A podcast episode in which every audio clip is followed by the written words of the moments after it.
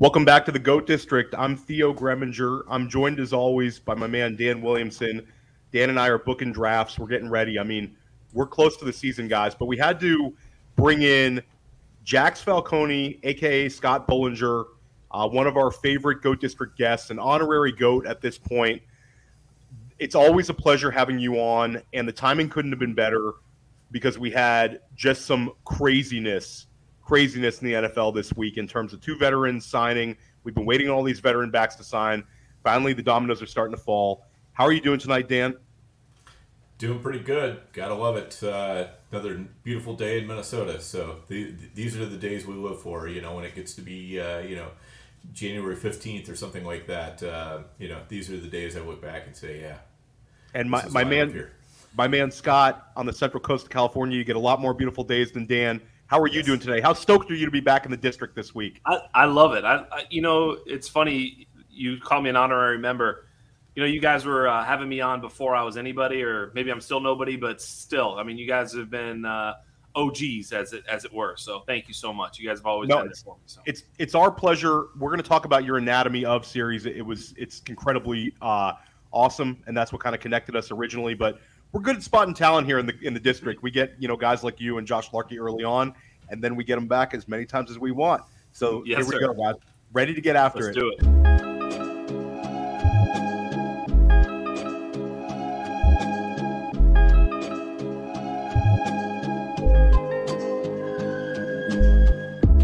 District, you know the Pope listens. Dynasty, our religion, for the blokes missing. On all of these trades, on all of these plays, on all of these grades. By the end of the day, y'all getting played. So, what you gonna do next? Try to fill up that flex?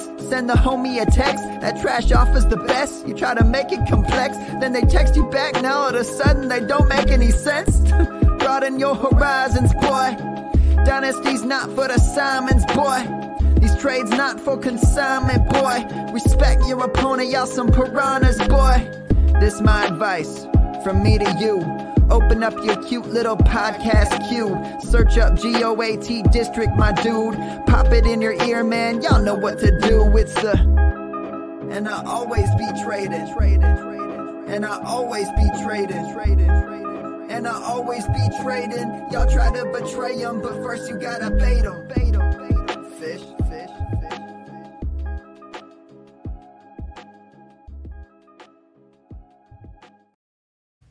So welcome back to the Goat District.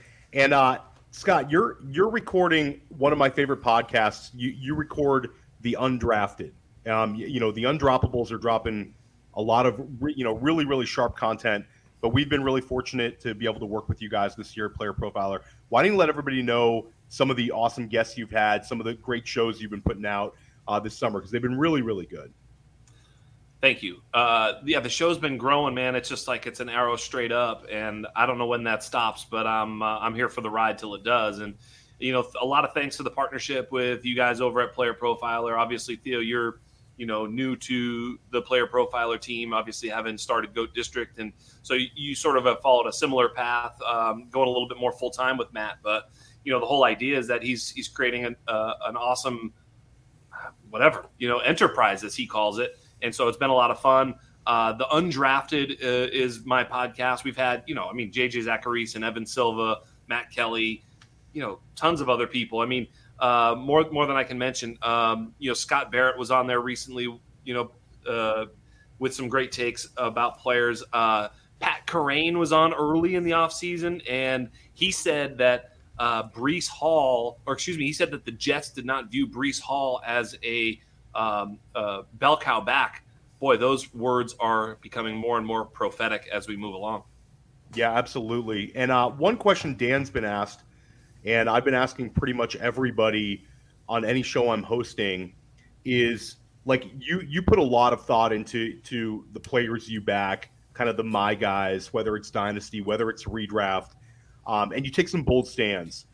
But what is the one player in all of football if you could know their final regular season stats, who would it be? Like maybe a guy with a big range of outcomes, maybe a guy that unlocks teammates. Take it any way you want, but I'm really curious to hear your answer on this one. yeah, I gave it a little bit of thought. I've heard some good ones from from you guys when you've asked this question. Like Anthony Richardson, I think is a really solid one. Obviously, because if you could know that he's awesome or not, you'd want to fade him or not. I think that's a good answer. Um, for the for the one that you know unlocks a lot of players or holds players back, I think my answer was Russell Wilson. You know, it'd be kind of nice to know what the hell happens in Denver. I mean, you know, we've seen some uh, some some really prolific seasons from Russell Wilson, and there's a lot of uh, you know, skill position guys there that I think I'd be interested in if he had a big season. Marvin Mims, Jerry Jeudy, maybe even Courtland Sutton if he goes off at value. Uh, Greg Dulcich, not sure anymore. Man, oh man, things get scary this time of year, but Russell Wilson would be a good one. But if I could just give you the selfish, I just want to know so I can start grandstanding him right now, it'd be Gabe Davis. Oh, I love the Gabe Davis one. Yeah, and we, know, we don't take L's, Dan. We No. just wait. So Yeah, a lot of a lot of Gabe Davis, a lot of Gabe Davis exposure for my, for my man Scott. Yeah, But no. we, We- we, have we actually seen Gabe Davis. His ADP's rising. Like, why don't you go into that a little bit? What's the what is the Gabe Davis um, argument, Scott? Is it because it uh, makes the Bills' offense go nuts? It limits like what? Take that a little bit.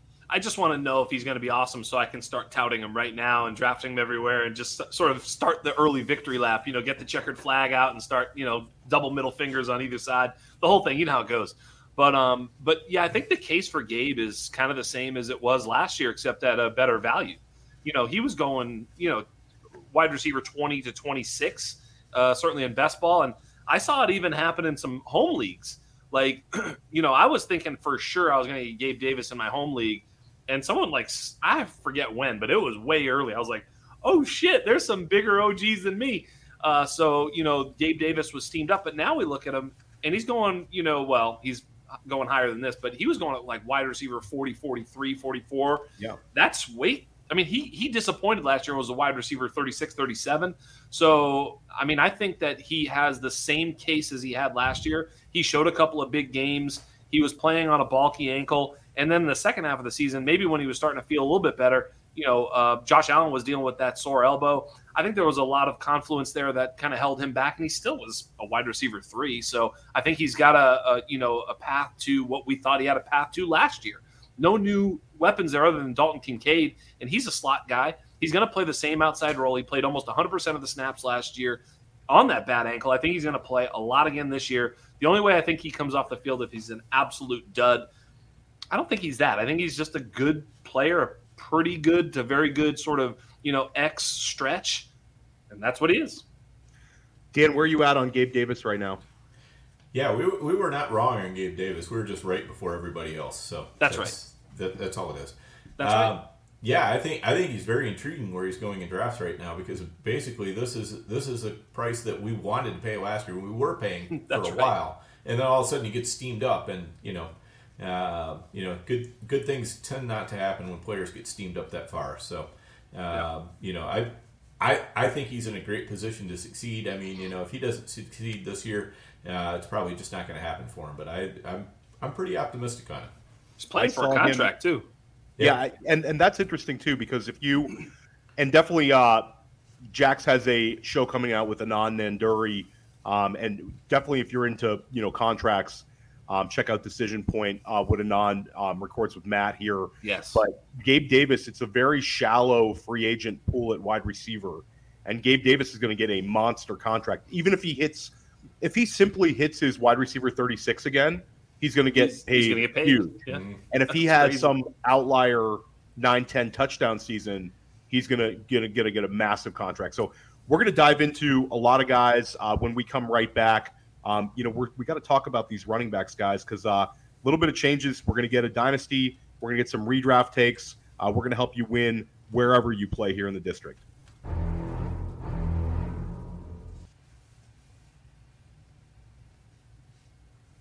Hey, you know, people always ask me, what's the World Series of Fantasy? What's the Super Bowl of Fantasy? And it's easy it's the FFPC.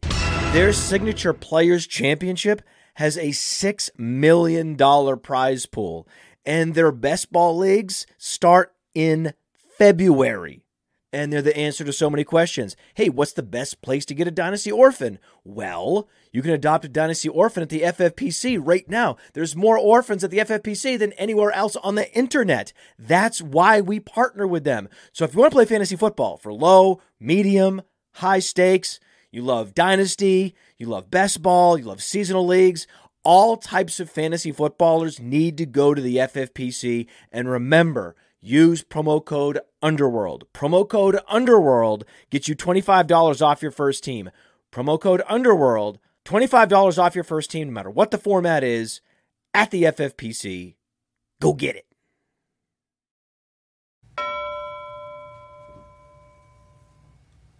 We're back, and Dan, we're going to be at those FFPC drafts uh, couple weeks now. So definitely come say what's up to Dan and I. We're splitting a couple teams. Um, Dan, we've got a big NFFC draft coming up. Uh, we were talking about in the pre-show, so so we're, we're getting after it.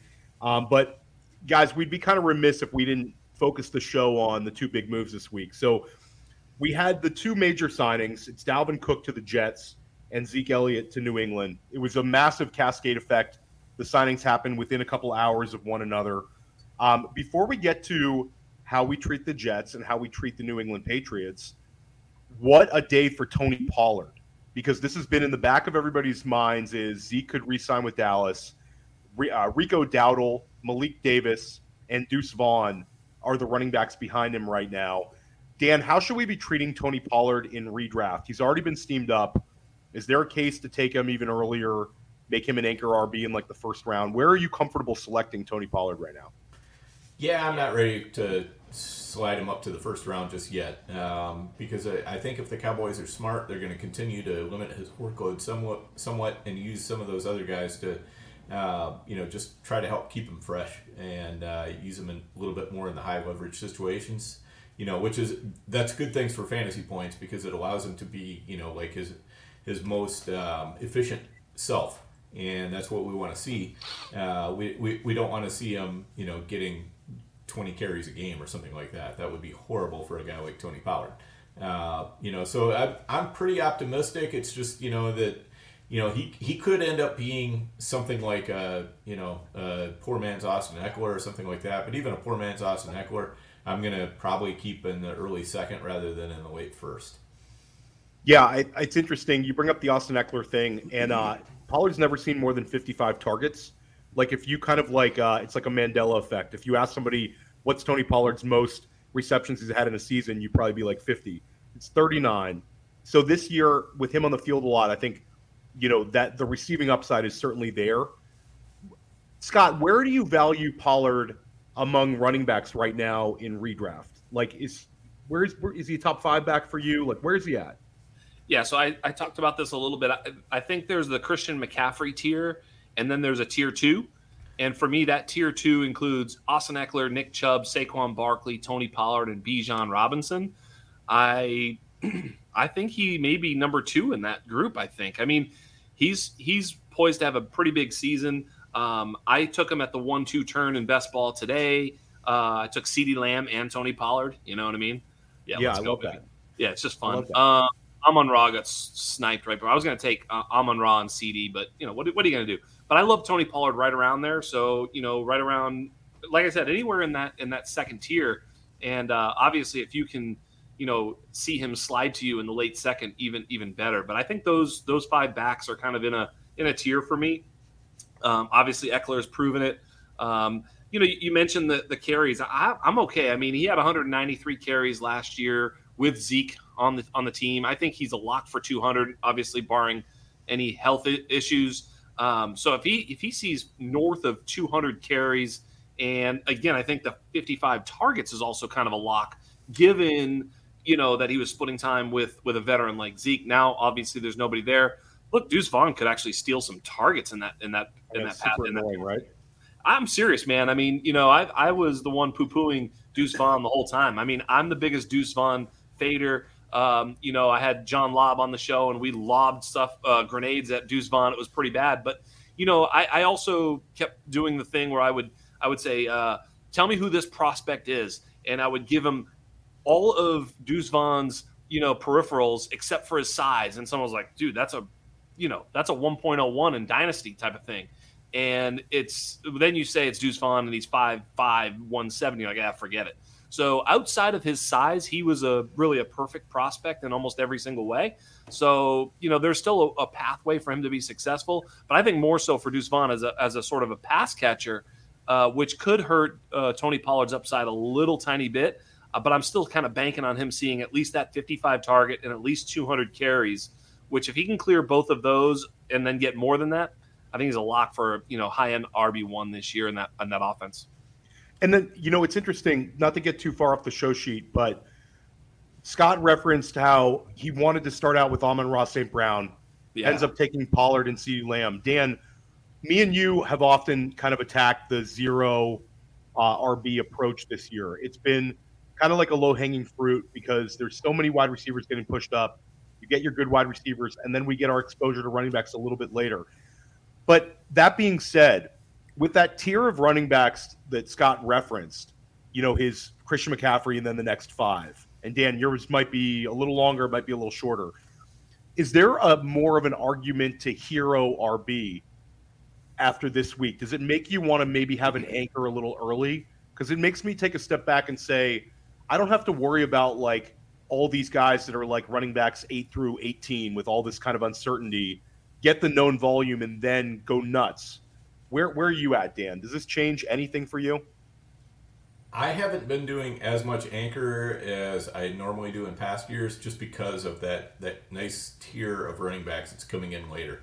Yeah, uh, you know, and I definitely need to get a little bit more exposure uh, to like Saquon, Chubb. You know, in, in, some cases, it's been one of those deals where you know you just you you have a pick that's a little bit too early for him, or you have a pick that's a little bit too late for him, and I've had a hard time hitting the uh, you know the Goldilocks zone on those guys. Uh, you know, but those things always straighten around if you you know just keep signing up for drafts. So uh, I'm, I'm sure I will get my exposure up on them as well. But yeah, I think I think you got to have you know if you've got a portfolio, you've got to have some of those uh, anchor running back teams, and then you've got to have some zero running back teams. So I'm, Theo, I'm good with both ways. Theo, I, I, think what's interesting about that is we're so best ball driven. Obviously, we have our dynasty leagues; those are you know different. When you start to play redraft, the brain shifts a little bit because if you draft two or three, like let's say it's one of those leagues where it's like start three wide receivers and, and a flex, for example, and there's two running backs. When you are after like like in best ball, you need to draft like seven, eight, nine wide receivers. Do you know what I mean? Yeah. Whereas you're not drafting nine wide receivers in a redraft league Hopefully not. Shout out to Andrew Schellenberg, who's not on the Goat District tonight. Did he do this? I mean, you wouldn't do this, right? I mean, golly. Not usually. Not usually for you know. He, he might though. Out of he anybody, might. he might. But you know what I mean. You, yeah. If you have Amon Ra, CeeDee, and whatever, you have a you have a few. You're starting them. You only can. I mean, what are you going to do? You're just going to have these points on the bench. What you really want is high end upside running backs. You know, the Kenny Gainwells, the De'Von Achane, etc. So you're almost likely to have nine running backs and five wide receivers in a redraft league. So I think it changed a little bit. And I, I do think that the anchor running back, in other words, I've been doing a couple mock drafts for a redraft, which is a totally different animal, just recently this week because I don't really get into redraft season until about right now. But when I started doing that, when I went with this wide receiver heavy approach, I just felt like I wish I had one running back, just like you said, one of those guys up front, just so I could be like, yeah, you know, somewhere at the turn, if I just grab one. I totally agree with you. If I can get my hands on one of those guys, I probably want to do it. So I agree with you. I would go anchor and redraft and maybe a little bit different in best ball. Now let's take it one step further. This is not a draft structure show, but curious your guys' thoughts on this because Dan, if you talk about the top six, the Jack Jack's referenced, if I'm picking at the ten, I'm picking the eleven, I'm picking the twelve, I'm picking at the nine, I can get two of them. Mm. I could start out with a with a double RB start, and I could end up with potentially two of the guys with the yeah. most predictable volume and guys that if we were all if me if if the three of us bet on who would finish as RB one overall, one of those six is probably it. Yeah. So Dan, would you ever consider going RB RB based on the scarcity of the known commodities at running back? Not for me, really. I mean, I just I, I have a hard time uh, getting on board with that just because of what it leaves me at wide receiver when it comes back around to me next time. Uh, you it's know, the, the three four turn yeah. is is not great for wide receiver. There's not guys I have a lot of confidence in. You know, I'd the guys at the five six turn, I've got as much confidence in them as the guys at the three four. And then you're looking at a bunch of other good running backs at the the five six turn as well. You know, so for me, it kind of comes down to if you work your way backwards through the draft. Um, you know, it, it really forces me to do nothing more than an anchor. You know, definitely not a you know a double RB build. Yeah, I'm with you, Dan. I have a Bijan Pollard team, and it feels awesome for about an hour, and then you know you're you're playing catch up. And I think it also, like Dan said, just based on how the structure is this year, if I go RBRB, then it almost forces me to go wide receiver, wide receiver, wide receiver to play catch up, and then you're diving into players who you know potentially could be failing. I'm trying to catch up at wide receiver, and then I'm also playing catch up this year at quarterback and avoid and not getting exposure to the top tight end. So it's kind of like a double edged sword. What what about you, Scott? Yeah, I kind of agree with that. I you know maybe that that wide receiver you know that wide receiver tier is probably a little bit deeper. Maybe you could say that you know there's one or two tiers that get you all the way out to DeVonta Smith, DK Metcalf, Tee Higgins, maybe. And uh, I mean, it, what's interesting is like it's kind of like I wonder you know, there's that for me anyway. Keenan Allen, Godwin, Cooper, Ridley, Aiyuk, McLaurin, Deebo. Like, there's just so many guys there, but I don't feel great about any of them. Like, I feel great about them as players, but like, there's certain things about their situation, their injury history, their age, their offense. Like, there's something in there for each of them where you go, yeah, but you know what I mean? So there it's interesting in that that area that that you know they're there for a reason, right? You know, they do have some upside, but yeah, it, it gets very interesting. So I think I would probably want to lock in a wide receiver and a running back, if anything, if not two two wide receivers. I think constructively that sounds a little bit more tenable than than two running backs, and then looking at Keenan Allen as your wide receiver one, going, "Geez, Louise, how's this going to work out?"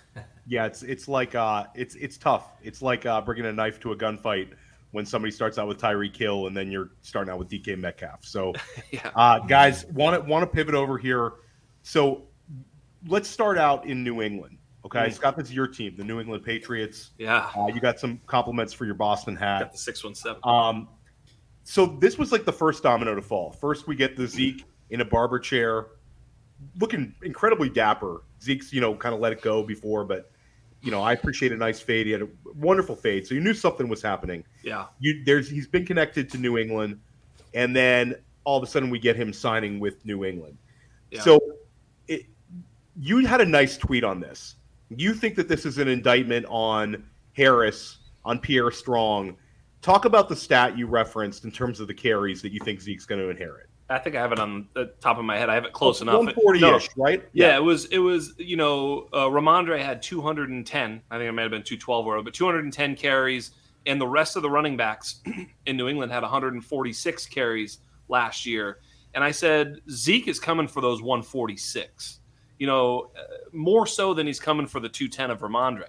It's not like they're gonna, you know, dial Rhamondre back now, Rhamondre had a couple of games once Damien Harris was hurt, and I understand that criticism of that tweet. It makes sense. I get it. I I'll understand that clearly. But the other the other part of this that doesn't come through in the tweet that can come through in long form as we're doing here is that um, if, if Pierre Strong is the running back too, what's he more likely to do? He's more likely to come in when in passing situations, taking away targets from uh, Rhamondre. Zeke is more likely to vulture goal line and short yardage. Short yardage is actually the least valuable. I mean, you know, third and one on the 50. Let him have it. who gives a shit? You know, I mean, and, and, except in my leagues, I play point per first down, as you know, Theo. But yes, you know, I most do. Dan and don't. I both know. Dan and I are in there. Yes. Most leagues don't, and so therefore it's a mostly meaningless, uh, you know, carry for for for most leagues except for my smart leagues that we play in. Um, but um, but but I think that means that the Rhamondre target share is a little safer today than it was before because you know Zeke isn't coming in there to catch passes. So Dan, you've been a, someone who's been I wouldn't call you a, a Rhamondre hater, but you've certainly been a Rhamondre fader at ADP, Dan. When Rhamondre starts showing up in the fourth round, are you considering him there? I know you were out in the third. But based on the way you draft, where a lot of times you're starting out with maybe a couple wide receivers maybe two wide receivers and a, and a tight end, two wide receivers and a quarterback. Does he become someone that you look at as, hey, I'm okay going into the season with Rhamondre as like my RB one? Yeah, I think so, especially if you're drafting in the back half of the, you know, back around the, you know, 9, 10, 11, 12 range. Sheesh, um, yeah. I think that makes a, a, a lot of sense because Yeah. right now there's not a whole lot there for those guys, you know, drafting there in the third round.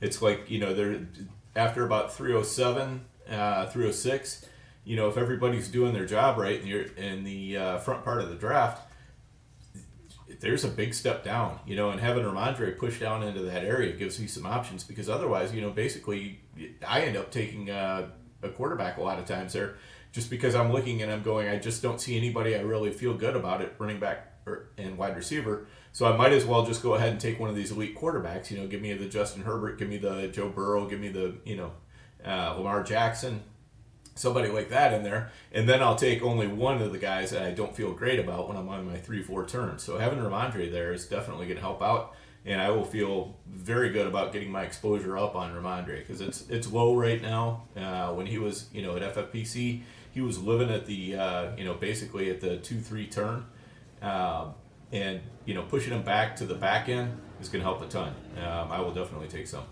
So, Scott, where are you at on like last year? You bring up the receptions for Rhamondre. I think he's one of the few backs that, if everything works out for him, he could lead his team in targets. um, It's true. it would. It, there's not a lot at the wide receiver position unless we're betting on a Juju resurgence.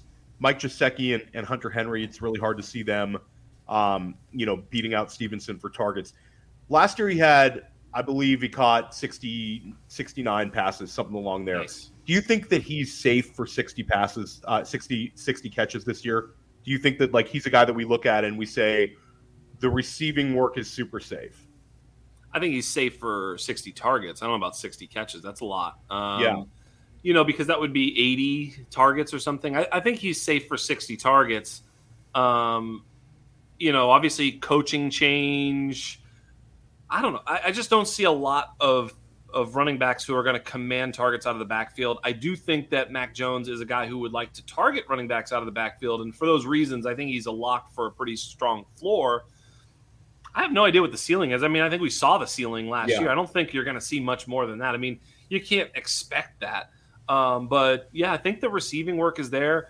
Look, he wasn't very effective at the goal line, especially compared to Zeke at the goal line.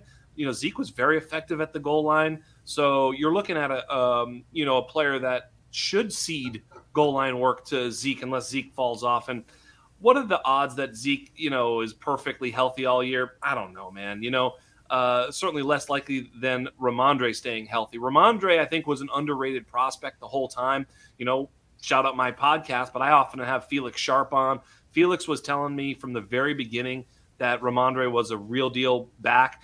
He was right. You know, I mean, he is a real deal back. He's proven that in the NFL. I think probably Bill knows that. Um, they let Damien Harris walk, and they really didn't do anything to the position until, all right, fine, we'll take Zeke for one year, five mil, because we have cap space. I mean, it's not like they were eager to add a back. They didn't pay up for Dalvin. They could have had Dalvin for three more mil or four, I guess, or whatever it would have taken to beat the 8.6 offer. So, you know, for all those reasons, I think they still view Rhamondre as the lead back, and I'm not too worried about it. I would definitely be smashing him in the fourth, anywhere in the fourth. I, I would ask you then, Dan, would you prefer Najee Harris or or, or Rhamondre uh, this year, 2023 only? That was one of that was that was that's a, that I love that. I was actually going to ask that to you guys, but that's a great question, Dan. Yeah. So Rhamondre is the the short and simple answer to that. Thank you. Uh, is, Thank you. is where I'm at now. You know, before it was it was the opposite, but um, you know, and and to your point, uh, Scott, on Yeah. on why they didn't take Dalvin. You know, I think if they'd have taken Dalvin, that would have said, you know, that would have said, hey, we don't have the confidence in Rhamondre. Totally. Because Dalvin wants to be, you know, that primary lead back. Yes. He wants at least a 50-50 timeshare. And Zeke was willing to, you know, say, "Hey, I'm going to come in. I'll I'll do what you need me to do." Um, so I, I think that says a lot right there that they they didn't, you know, they had the cap space. They could have gone after Dalvin, and they just didn't. So let's pivot over to a dynasty lens. Rhamondre was, and I'll say that the dynasty community gets better and better every offseason. I think we have more and more information there's more shows like the Undrafted and the Goat District and Sonic Truth that people are listening to that are giving them like good, solid advice. Because Rhamondre Stevenson was in his second year last year. He finished as the only rookie or second year player inside the RB1 line. Previous years, I think you would have gotten a lot of dynasty love for him, but there was always a little bit of apprehension because he's slightly older. He'll be entering his third season in the league, but he's 25. Now there's the Zeke Elliott signing. Where do we view him from a dynasty lens? Is this the kind of guy that you think is, you know, going to keep like longevity in New England? Um, how safe do you feel about him? And I'll, and I'll preface this that Bill Belichick used the words Lawrence Taylor and Tom Brady on a quote about Rhamondre last year about how his improvement. It was wild quote, but there is a little bit of love from Belichick. Uh, that seems like it's one of his guys. But how safe should you view him from a dynasty lens? Is this the kind of guy you want to be taking in your your startups, making trade offers for? Scott, where are you at? You know, we we had a you and you and I did my show and we talked about running backs. That's what we talked about, and we talked about not just individual running back uh, players. We talked about archetypes, and we also talked about strategy. And we basically said just be always selling running backs. So essentially, I'm never buying a running back unless I'm kind of selling one at the same time. I guess you know. I mean, I, would buy low, but and, and that's probably it. If, if someone is afraid that Rhamondre is nothing, if you can buy Rhamondre low right now, hundred percent, I am. Um, I kind of put him in the Josh Jacobs, Najee Harris bucket. I think they're all about 25 years old. They are all, you know, I, I, I think I still prefer. You know, I took Najee Harris over Rhamondre in the in the big game that we did, our the Dynasty League I started and uh, I kind of regretted that. I wanted Rhamondre, So I think that's about where I have him because when I saw Rhamondre go, I was like, maybe I should have taken Rhamondre, And then, of course, Dalvin was to play. You know, so I think he's there. Um, but, you know, at the end of the day, these running backs are here today, gone tomorrow. So anytime you can trade a running back for equal value at, at another position, especially quarterback or wide receiver, you got to do it. So let's, Dan, you take this one. For let's say it's FFPC Dynasty. A lot of people listening to Goat District play FFPC Dynasty. What would be the sort of offer you'd make to try to get a Rhamondre this week? Ah, oh, that's a great question. I think, I, I, like, I feel like a tw- like there's some people that would take a, you know, you get a 2024 first for Rhamondre and a 24, 24 third. That deal is going to be on the table in a lot of leagues right now. Is that something you'd be comfortable doing? if you were a contender, or would that you pause doing that?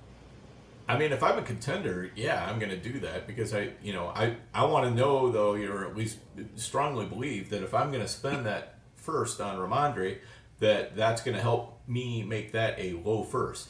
You know, so I'm not going to miss it so much. Yeah. Uh, and and I will point out to Scott that we do have uh, Rhamondre in that in our league. So uh, yeah, you know, we we can work out a deal here if uh, if you're looking to. I, no, I think uh, no, I don't think you do. No, Dan, we have him in the. We, this is this is called. You're in too many dynasty leagues, Dan. Yep, They're all many. together. Because you Rhinos have him in the. You and I have him on that Dan Williamson Invitational with all those FFPC grinders. Do, do, you know, Dan? After the draft, I offered uh, Rhino. Rhino has him. I offered him Najee for Rhamondre straight up, just oh, to fuck with his it? brain because they went near each other and I gave him the option to to switch it out. And if he said no, now I'm cheering fucking Najee. Hope, I hope he kills him. You know. That's you know. Shout out to Rhino, good sport in the Player yeah. Profiler Network. If yeah. you know, and, you know.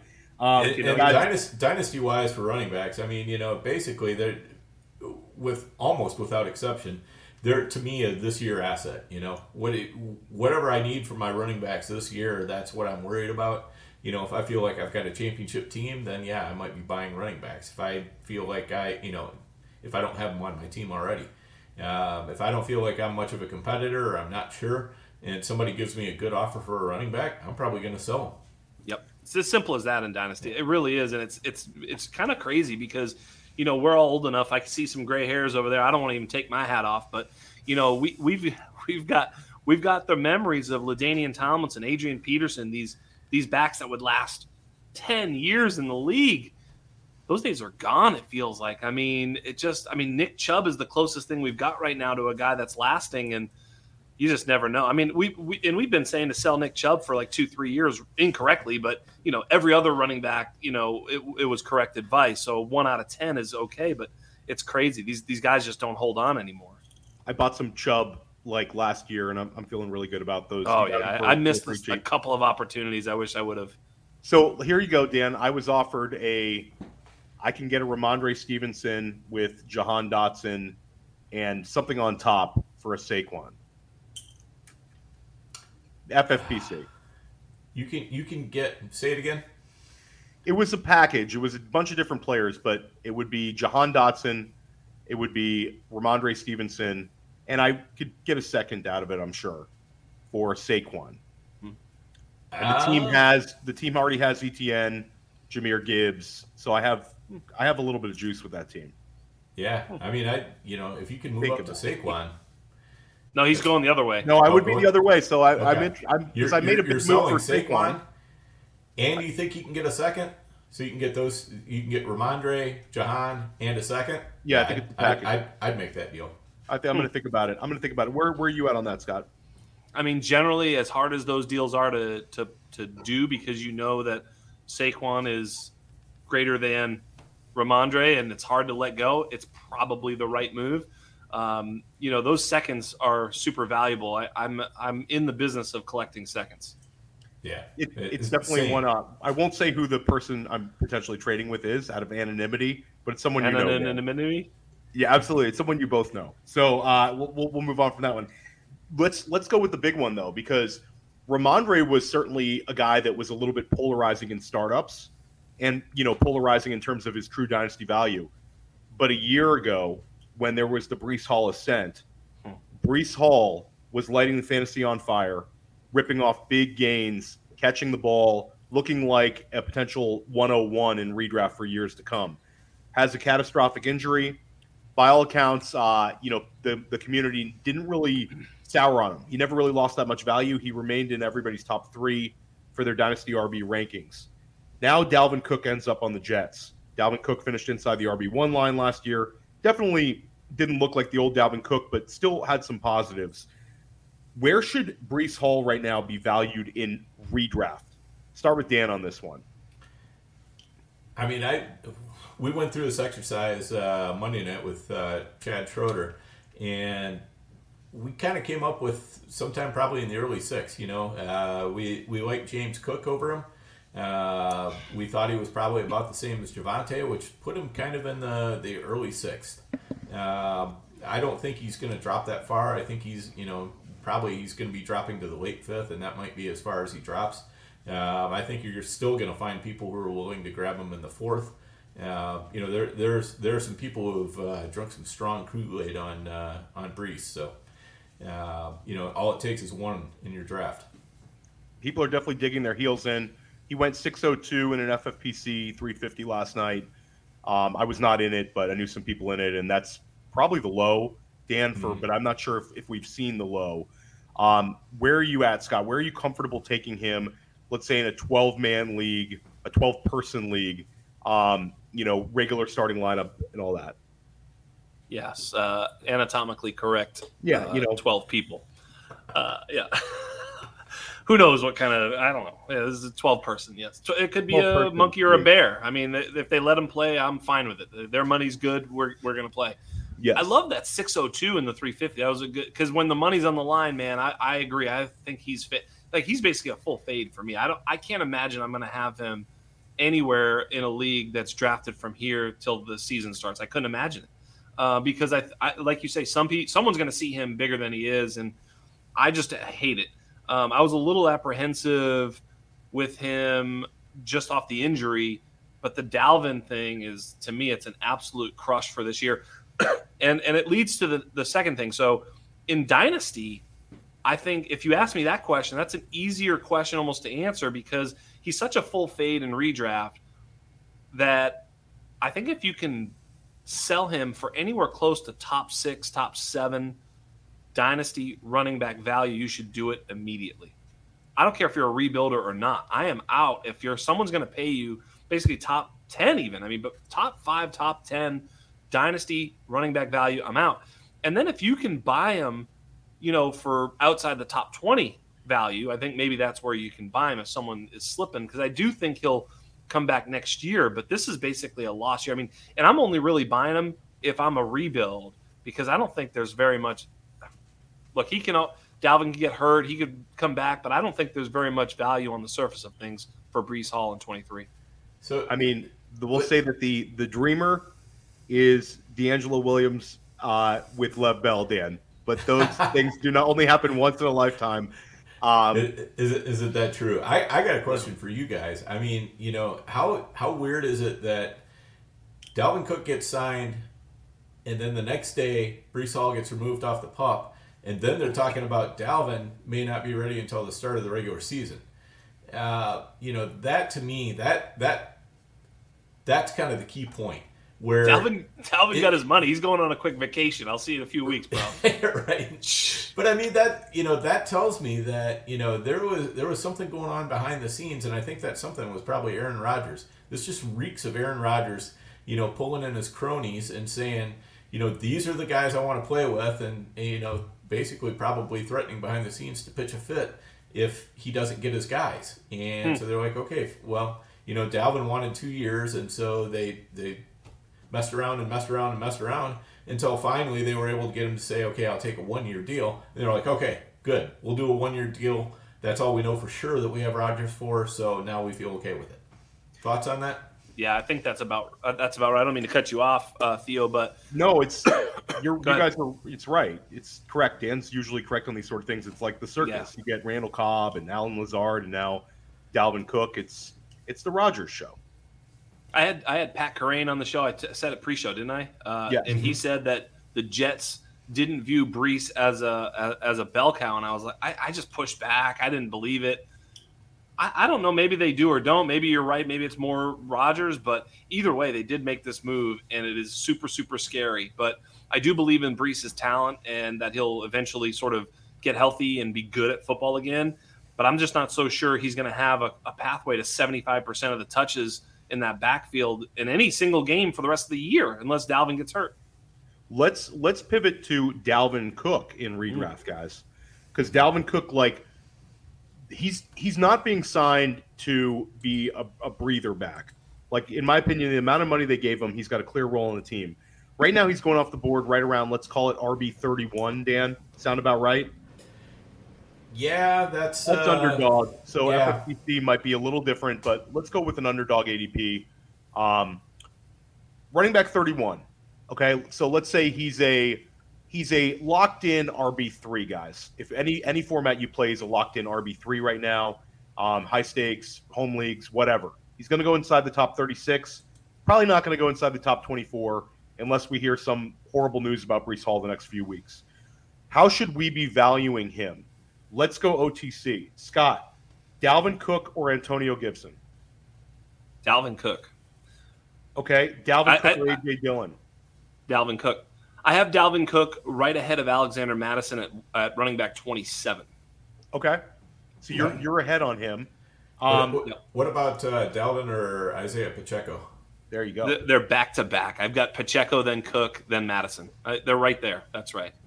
Okay. Dan, Alvin Kamara who looked very good in the preseason game, or Dalvin Cook?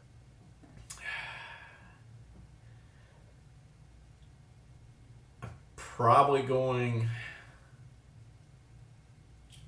Alvin over Dalvin, but I don't like it. Yeah, I, I agree. I have Al, I have Kamara at the at 25, right ahead of Pacheco and Cook. I think that's right. I, you know, yeah. they're super close, and maybe it's preference, maybe it's team build at that point, maybe it's a lot of things, but you know, I think maybe, maybe it's the guy that falls to you, right? A lot of times you look at those guys, you're not reaching for any of them, but one of them falls and you click the button type of thing. I think that's the right right zone though, and if if one of them is going to fall, the other guy that that could fall past all of them, that's probably a better value is David Montgomery. Hmm. I like that one. Um, yep. Let's let's go back. You know, I want to hear Dan's thoughts on this. Um, Breece Hall. Let's say you're not trading him. Let's say you're neutral towards him. Where would you value Breece Hall? in terms of like the the dynasty running back rankings or hierarchy if you want to just go tier here, Dan?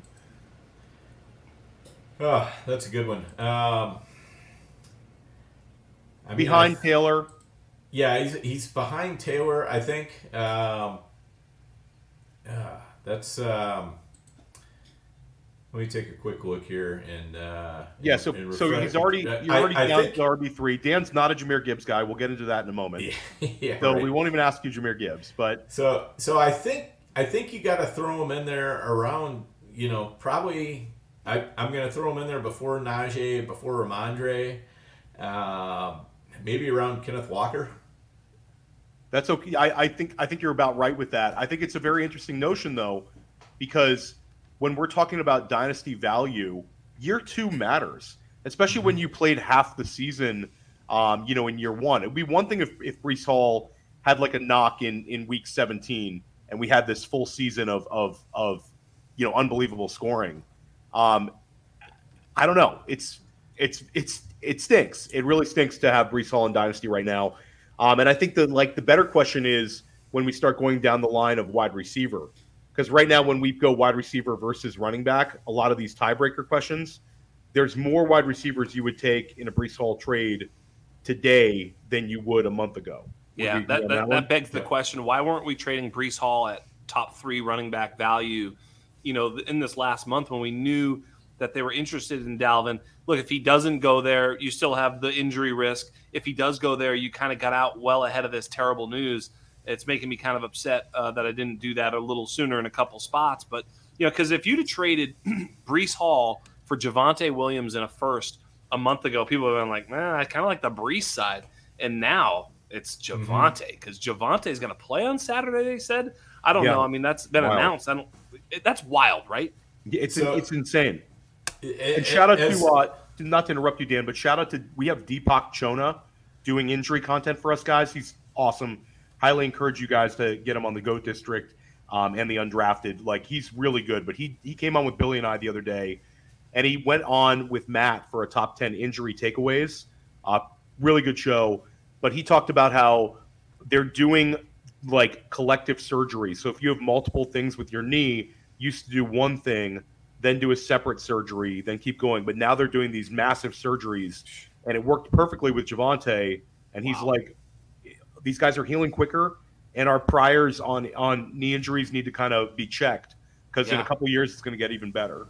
I, I, I asked uh, I asked Anand Ndore, I said, "Is are injuries now like the salary cap? They just they're not real." Yeah. I, mean, it's, I it's love that. I don't, I don't know. I mean, a, cou- a couple thoughts on that. First, uh, you know, shout out to, to JD who's not with us today because he's uh, he's sunning himself on the beaches of Portugal for two weeks. I was gonna say he's living his best life. Yeah, poor no JD. doubt about it. We are we are all insanely jealous of him. But uh, you know, one of one of JD's big maxims is you that you uh, you buy the rumor, you sell the news. You know, and that's just kind of what you were talking about, Scott. Of Yeah. you know, with with Breece, uh, you know, there was that big window there where you know, yeah, we probably should have been selling Breece, or at least contenders should have been selling Breece for sure. And you know, there. But now that the the actual news has dropped, window's closed. Yep. Yep. So guys, let's let's pivot off. You know, Breece Hall's not the only year two back. We have a bunch of year two backs now that have kind of in a kind of a comfort zone where people are starting to get really excited about them. We love the draft class last year um, in the Goat District, and a lot of these guys kind of flashed. But right now, which running back do you think has the best season? Rachaad White, James Cook, Dameon Pierce, or Ken Walker? Start with Dan. That's probably. I don't know. I You can pick like two, James Dan. We'll give you two. all right. I I'm I'm gonna go with James Cook because I think he's the guy on the best offense who's gonna get um, you know probably a pretty good amount of targets. Um, Rachaad White probably second. Uh, a- a- as you can tell, I'm not much of a Ken, Ken Walker guy. wow. Where are you at. Scott? Yeah, I mean, I I, I love Ken Walker. I, I, I don't I don't know what to, what there's not to like. I mean, uh, I, what what is there not to like? Uh, if you don't mind sharing. Well, I'll, I don't want to speak for Dan, but I think that there's a chance that he loses out on the receiving work to Charbonnet Never had it. and the goal line work. He was not great around the goal line last Yeah. year. Um, he's a guy who rips off big plays, and he's a hell of a runner. Um, but I think that there's more of a chance of a split. That's I, Dan. Why don't you answer for yourself here? But that's kind of like my fears. Yeah, the, the the bull case for Walker is definitely Nick Chubb, right? I mean, You know, that's yeah. that's what we're all hoping for. And you know, I but I'm just I'm a little bit less convinced. I've I've never liked Walker as well as Chubb. Um, I've always thought Chubb was a better talent, and yes. you know, so that's why it's a little bit hard for me to to say, you know, that that's a realistic ceiling for him. Uh, you know, and I just I worry about backs that aren't going to get a decent amount of receiving work and taking him too high in dynasty, and I think that's kind of where he's at right now. You know, if he was cheaper in dynasty, I would definitely take him. If he was, uh, you know, if he was going a little bit, you know, he's he's going almost the right spot in redraft. If, if he was going in the, you know, the late fifth, early sixth, uh, I'd be definitely taking more of him than I am right now. But he's just not quite getting there a lot of times. Okay, so you've established, and I'll say I like Ken Walker. I like James Cook a lot. I like both those answers. You guys have established the your favorite back. Who's your second favorite back? Just out of curiosity, Dan. Of the, if you could have one of these four guys, uh, let's take it for redraft. So for redraft, I, I think my second favorite is probably Rachaad White. Um, third is going to be Ken Walker. I'll, I'll, I'll give you that, Scott. Ken Walker's let me ask you the: uh, Are you just saying at value, or are you actually have? He's like saying he's saying in general, James no Cook ADP ahead of, of of Ken Walker. Like you think James Cook is going to finish with more fantasy points than Ken Walker this year? I do. I'll take that bet. Can we bet something? Is this is this? Well, you got to give him. You got to give him odds on that one. I don't I'm have to give say, him odds. He's. I asked him straight up. What are you getting in here? You what are you the bookie? All that's got to be a three to two odds. I got. Oh, get the hell out of here! He yeah. just said he has him ahead. Why do I have to give him odds? They're, they, you know, I have to I contend with Zach Charbonnet. Market. That's why you got to give me odds. Oh, the market. Now we're talking. all right, all right, all right. Listen, off the air, we'll negotiate this thing. But to me, like Ken Walker and and James Cook, James Cook, who's never had ten carries in his life uh, is somehow going to become some sort of bell cow when he's got Damien Harris, the hammer there, and uh, Josh Allen, the goal line vulture. Look, I don't think James Cook is a very good runner. I think he's a pretty good pass catcher, but I'll I'll take him last on this list, absolute dead last. Um, I hmm. do see the upside play if he can find the end zone on some lucky runs here and there, because uh, that offense will be wide open. But he is not a running back; he is a pass down back. He's Nyheim Hines. You know that's what he is, right? So you know, I, th- I think that's all you're going to get. If you get 15 to 20 carries on in specific games from James Cook, I'll be pretty surprised. I really will be. I think I think Damien Harris is going to see a lot of like goal line work and just he's a hammer. He's not a very mm-hmm. nuanced player. I'm not going to I'm not to go out and say that, but he will throw you to the ground. I've I watched New England games. I mean, he is an underrated runner of the football. So I think he's going to take some of that. He's going to win that locker room. He's going to he's going to be a pass blocker. I'm sure. He's a tough minded player. So I don't think you can just take Damien Harris off the field altogether. I think Ken Walker it also plays in a high powered offense. I mean, yes, we gotta. I love the Seattle team. I'm drafting Seattle all over the place. Geno Smith is one of my favorite to draft. Um, JJ Zachariason sort of talked me into drafting even Zach Charbonnet, who I'm not a huge fan of. But you're right. He could get goal line and pass down. It could be the Kareem Hunt to Ken Walker's Chubb. You know, all you know. One of my favorite jokes leading up to the draft that Ken Walker was in is is Ken Walker like a half Chubb? You know, and of course it's a funny ch- uh, funny joke, but it, w- it was the real question: How much? What percentage Chubb is he? Is he a half Chubb, three quarter Chubb? What what is Ken Walker? And you know that's exactly who he is. He's a he's a he's a north south runner with explosion uh, he might get better too because he wasn't very good on a down to down basis, but he was a young player. So if he gets any better and add some nuance to the fact that he was a home run hitter, he could have a huge season. He also showed some proficiency in the pass game. There's also a possibility that he's just straight up better than Charbonnet in all all all all game scripts, and that he basically is a you know 70-30 player. I, I know it could go closer to 50 50 and we could get hurt with Ken Walker, but I, he's not going to lose to me anyway. It's very unreasonable for me to think that he's going to lose the majority of the touches and fall behind 50 50 with him. Rachaad White, I love too, because it looks like he's got the whole damn backfield to himself. And while yeah. that team isn't very good, I love Rachaad White. He's one of those guys that, you know, you guys are talking about going wide receiver, wide receiver, you know, you, you know, if you're in the fifth, sixth round, God, when Rachaad White's there, it's just like auto click. You've got this dope team, and he's your running back one or two. I love hitting Rachaad White, you know, with an already dope team, and then just I know I'm going to get volume. I'm not exactly sure what that team looks like, and it's kind of similar for Dameon Pierce, right? Yeah, it's definitely an interesting question. I do think a lot of these this this is going to be a fun year for year two. Wide receivers are going to hit a lot of them, and I think a lot of these running backs are going to give us uh, some big fantasy weeks. Uh, rapid fire. Yeah. Scott, where are you selecting Jahmyr Gibbs? And I love Jahmyr Gibbs. Dan does not. Yeah, I do too. Um, I, I, mean, we've seen what they thought even DeAndre Swift was in that offense, and they hated DeAndre Swift so much so they basically drafted a running back in the top 12, which, by the way, is a huge data point for any running back ever in the history of the league. Basically, any top 12, uh, you know, running back ever dra- ever drafted was was productive, uh, pretty much out the gate. So they have a plan for him. They're going to be paying him a lot of money. They love him. Uh, Jared Goff's a check down warrior. Uh, I think he is more than just a check down receiver. I think he's well, we saw it, right? He's super fast, and so he can burn linebackers on wheel routes. He's going to be a chess piece out there, and I think he's going to put a lot of pressure on the defense. I think they're going to play him a lot. Um, certainly, in some games they may not have to, like when they play, um, you know, the Packers who are awful and have a bad quarterback and can't score, so they're going to, you know, win win those games easily. Love dunking on Jordan Love, but no, but Jahmyr Gibbs I think is going to have a lot of games where he's asked to to catch a lot of balls. He could he could catch, you know, maybe 80 balls this year. Yep. I'm not saying he will, I'm saying that's a ceiling. I'm saying that he's a lock for about 50 catches, wouldn't you say? Reggie Bush, 91 catches. Yeah. That's that's what we're going for here. Yeah, I mean that's not one. that's not like a prediction. That's like a yeah. oh my gosh, that's, that's like it could happen. What, yes, like it could happen. Yes. What's the huge difference between Jahmyr Gibbs and James Cook other than draft position? Well, I think that Jahmyr skill Gibbs set. is it, Jahmyr Jahmyr Gibbs. Come yeah, on, skill set. I, I, he's faster. Neither one of them. Neither one of them is very good at running between the tackles he's faster. He's a more productive receiver. He led he led Alabama in catches last year. I mean, the guys, yeah, I, I and also just, draft capital matters. Dan, all it, the top it, twelve, all the top twelve drafted running backs have given you an RB one season, and it's usually not in year three, guys. It's usually right out, out the gate. Right. Well, but the, the other Cook thing is too is playing on a high-powered offense, and he's also the best running back on his team. And I don't know if he can, you know, Gibbs has got to contend with Montgomery. He's got to contend with Amon-Ra St. Brown. I mean, you know, there's there's some headwinds there that people just don't acknowledge.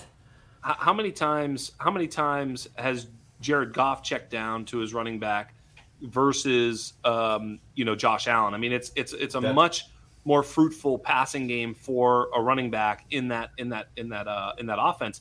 I would also say uh, I'm going to look real quick, but let me check and see if ever Jahmyr Gibbs had more than 10 carries in a game. I think he might have once or twice. Oh, yes, there it is. Many, many times in college, he was given, you know, 15 carries or more in a game, whereas James Cook had 13 carries once in his college career. Guys, we're, we're almost at the hour long mark to be continued. We, we're looking forward to having Jax back in the district.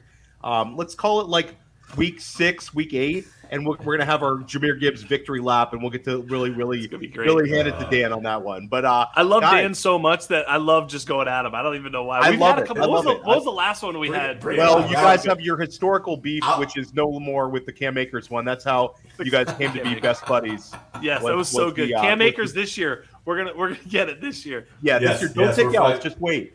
Guys, real quick. Again, I was right before anybody else. That's all it was. Guys, make sure you stay tuned don't. I see a lot of people watching right now. Make sure you stay tuned because there's a huge Dynasty Roundtable. Our boy Memphis Young is in the Dynasty Roundtable tonight. He's going to bring the heat. Um, you know him from the Dynasty War Zone. Guys, let's go around the horn. Last year, Josh Jacobs. Or if you want to go a little softer, you could go Rhamondre Stevenson and Tony Pollard. We saw a bunch of big hits. Jacobs, Josh Jacobs finished running back one, running back two, depending on your scoring. You had Rhamondre Stevenson finish inside the RB1 line. Tony Pollard finished inside the RB1 line. Miles Sanders finished inside the RB1 line. All four of these guys were drafted somewhere at the very end of RB2, all the way down to the end of RB3. Who's going to be the the back being drafted in this range that's going to help uh, fantasy players win their league this year? Scott. Cam Akers. Love it. Love the Cam Akers answer. I, I, I mean, it might be, it, you know, it might be. Cam. I kind of said that halfway just to kind of get Dan a little riled up. I think Cam Akers is lined is lined up for some uh, some some serious uh, you know volume. That offense should be good for a little while. I'm super. I'm. Su- aren't you guys nervous? Like whether it's Stafford, Kupp, Akers, all these guys. Like that this team might just run out of like like they'll be like three and eight and they'll be like ah fuck it. You know what I mean? Like where they just sort of eh you know they're hurt they're sitting they're resting they're not playing full speed like I don't know I just feel like that team might sort of quit on itself because they're just not going to be very good. On the flip side their defense is so bad they're going to have to score points and it's just going to be Stafford to Kupp uh, ad nauseum for as long as they can stay healthy and, and I think Akers is the only back that's going to be there to to really just get it all. Uh, so. I, there's a couple ways Akers goes, but one of them is this like ridiculous, you know, comeback, you know, always playing from behind, fast paced offense that's garbage time, you know, garbage time heaven. Yeah, Akers was my answer when we had this conversation with Nelson Sousa when nice. Dan and I met with him, and I Billy and I also met with Nelson, and there was Cam Akers to me. There's so much to like about him. I'm starting to draft a little bit of Kyren Williams just because I'm really worried about what you said. But I think the other outcome is this is Cam Akers the year we've really been waiting on. I think he's got some unknown receiving upside because I think there's not enough weapons in LA not to pass him the ball a little bit more. Um, and I think he's very good. And he came back from a catastrophic injury. He managed to not get cut, managed to not get traded, and this is this is the year where it all comes together. Love Rachaad White because of the receiving ability that you referenced as well. I think there's a chance Rachaad White could be a 70 catch guy. Um, yeah. And if he's a 70 catch guy, then he's going to be a RB1, period uh, based on what he's going to with the running backs behind him. So, I I, hopefully, I'm not taking Dan's answer too, but there's one other sneaky one, and that's uh, Travis Etienne, who plays in a very good offense. Who everybody's thrown out with the bathwater here because Tank Bigsby is the next, you know, uh, Todd Gurley apparently, uh, is what I'm hearing. But um, right, but um, it could be that Tank Bigsby is just the next James Robinson, who's going to spell Etienne. Etienne's going to get a lot of high leverage touches on a team that should score a ton of points, that needs to score a ton of points in that conference. So. Dan, take it away. Give us the Dan Williamson, our RB league winner. All right, I, I, I got two of them for you. One of them James is a little Cook. bit con- contingent, though. What we need is we need Jaylen Warren to go wild in, the, in a preseason game. And if that happens, Najee Harris is probably going to drop down to the sixth round, a la uh, Josh Jacobs. And I, I think that's going to be mostly noise rather than signal in the preseason there. And I think Najee Harris is the guy. So if he starts dropping down there, man, I am going to be loading up with both hands. But failing that, uh, you know, it's it kind of might be Javonte Williams. We left him for dead I for most this. of for most of draft season, and all of a sudden, they you know, he's like the Undertaker, man. You know, he just yes. rises up and he's just like, yeah, I, you know, you tried to bury me, not happening. I love. And this. guys, this won't be the last time you hear me say it, but I have an eighth round Javonte Williams in an FFPC main event. So when I win the million bucks, I'm going to take my man Scott and my man Dan. We're going to Vegas, guys. We're doing something. Maybe New Orleans. We're doing something if I win the millie. All guys, this was awesome. Scott, let everybody know where they can find you and what shows you have dropping. Uh, so yeah, the show with Anand Nanduri is going to be on the Player, Pro, Player Profiler Network. It is also on the Undroppables Network. Uh, the Undrafted is the name of the show. You can find me on Twitter at Dino Game Theory, uh, theundroppables.com, at the Undroppables. You know, you know where to find me yeah, definitely highly recommend Jax, uh, Chalk, Tommy, all the guys at the un- un- Undroppables are just dropping great stuff, and they're all very, very good follows as well on Twitter. Dan, uh, let everybody know where they can find you. Yeah, so I'm at Overhyped Sleeper. Uh, drop the final E from Sleeper, and make sure you go back if you haven't done it yet. Uh, we've got some great content uh, in the Goat, Goat District over the past couple weeks. Um, last week on this on this very show we had uh, we had Billy Wazowski and we had um, uh, Chris Vaccaro, two great high stakes players. Then on the regular Goat District channel we had Nelson Sousa, uh, who is just absolutely fantastic. If you don't know what his fade list is, you're probably not winning in, in fantasy football. And then we had Chad Schroeder as well. Um, so we've we've we've gotten some high stakes, just absolute whales on and they've been uh, really letting us know, you know, exactly how they're drafting. I mean, they're not pulling punches. They're not, you know, saying, I don't want to talk about this or I don't want to talk about that. I mean, you know, they've really been opening a vein. So uh, those episodes are highly worth watching. Uh, we're going to have some draft episodes coming up where we do drafts and everything as well, as well as some other great guests that we're uh, negotiating with right now. So it's going to be a yeah. lot of fun uh, finishing off the season.